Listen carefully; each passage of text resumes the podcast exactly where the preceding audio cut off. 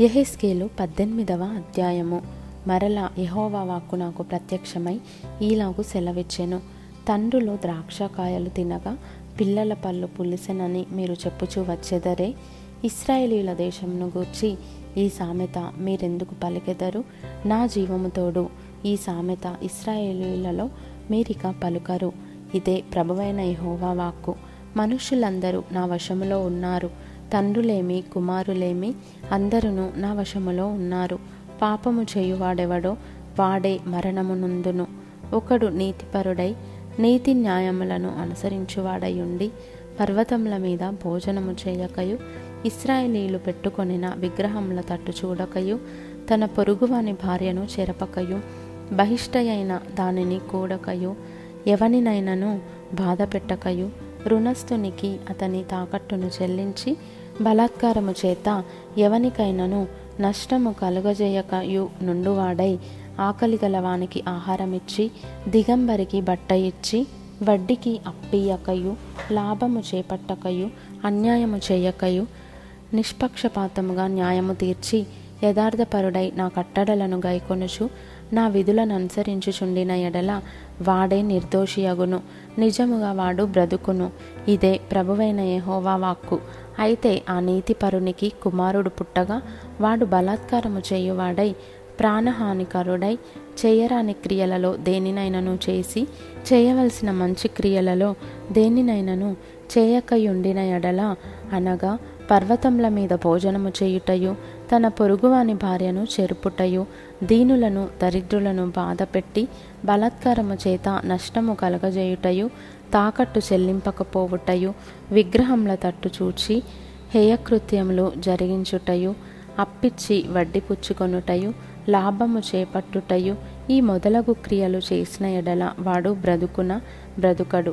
ఈ హేయక్రియలన్నీ చేసెను గనుక అవశ్యముగా వానికి మరణశిక్ష విధింపబడును. వాడు తన ప్రాణమునకు తానే ఉత్తరవాది యగును. అయితే అతనికి కుమారుడు పుట్టగా ఆ కుమారుడు తన తండ్రి చేసిన పాపంలన్నిటిని చూచి ఆలోచించుకొని అట్టి క్రియలు చేయకయుండిన ఎడల అనగా పర్వతముల మీద భోజనము చేయకయు ఇస్రాయేలీలు పెట్టుకొనిన విగ్రహముల తట్టు చూడకయు తన పొరుగువాని భార్యను చెరపకయు ఎవరినైనను బాధ పెట్టకయు తాకట్టు ఉంచుకొనకయు బలాత్కారము చేత నష్టపరచకయు ఆకలి గలవానికి ఆహారం ఇచ్చి దిగంబరికి బట్ట ఇచ్చి బీదవాని మీద అన్యాయముగా చెయ్యివేయక లాభము కొరకు అప్పియకయు వడ్డీ పుచ్చుకొనకయు నుండిన వాడై నా విధులను ఆచరించుచు నా కట్టడలను అనుసరించుచు నుండిన ఎడల అతడు తన తండ్రి చేసిన దోషమును బట్టి చావడు. అతడు అవశ్యముగా బ్రతుకును. అతని తండ్రి క్రూరుడై పరులను బాధపెట్టి బలాత్కారము చేత తన సహోదరులను నష్టపరచి తన జనులలో తగని క్రియలు చేసెను గనుక అతడే తన దోషమును బట్టి మరణమునందును అయితే మీరు కుమారుడు తన తండ్రి యొక్క దోష శిక్షను ఏల మోయటలేదని చెప్పుకొనుచున్నారు? కుమారుడు నీతి న్యాయములను అనుసరించి నా కట్టడలన్నిటినీ అనుసరించి గైకొనెను గనుక అతడు అవశ్యముగా బ్రతుకును. పాపము చేయువాడే మరణమునందును.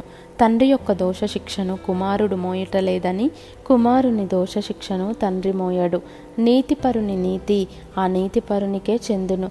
దుష్టుని దుష్టత్వము ఆ దుష్టునికే చెందును. అయితే దుష్టుడు తాను చేసిన పాపములన్నిటినీ విడిచి నా కట్టడలన్నిటినీ అనుసరించి నీతిని అనుసరించి న్యాయము జరిగించిన ఎడల అతడు మరణమునొందడు అవశ్యముగా అతడు బ్రతుకును. అతడు చేసిన అపరాధములలో ఒకటియు జ్ఞాపకములోనికి రాదు. అతని నీతిని బట్టి అతడు బ్రతుకును.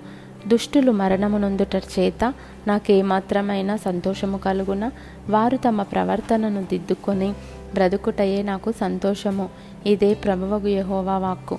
అయితే నీతిపరుడు తన నీతిని విడిచి పాపము చేసి దుష్టులు చేయు హేయక్రియలన్నిటి ప్రకారము జరిగించిన ఎడల అతడు బ్రతుకున అతడు చేసిన నీతి కార్యములు ఏమాత్రమును జ్ఞాపకములోనికి రావు. అతడు విశ్వాసఘాతకుడై చేసిన పాపమును బట్టి మరణమునుందును అయితే యహోవ మార్గము న్యాయము కాదని మీరు చెప్పుచున్నారు. ఇస్రాయేలీయులారా నా మాట ఆలకించుడి.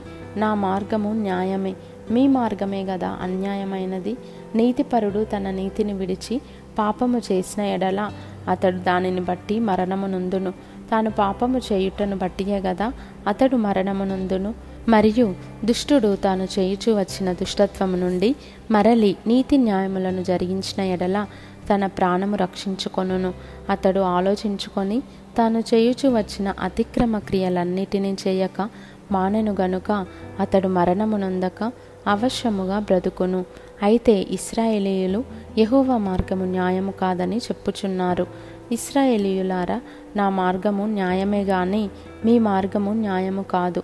కాబట్టి ఇస్రాయేలీయులారా ఎవని ప్రవర్తనను బట్టి వానికి శిక్ష విధింతును?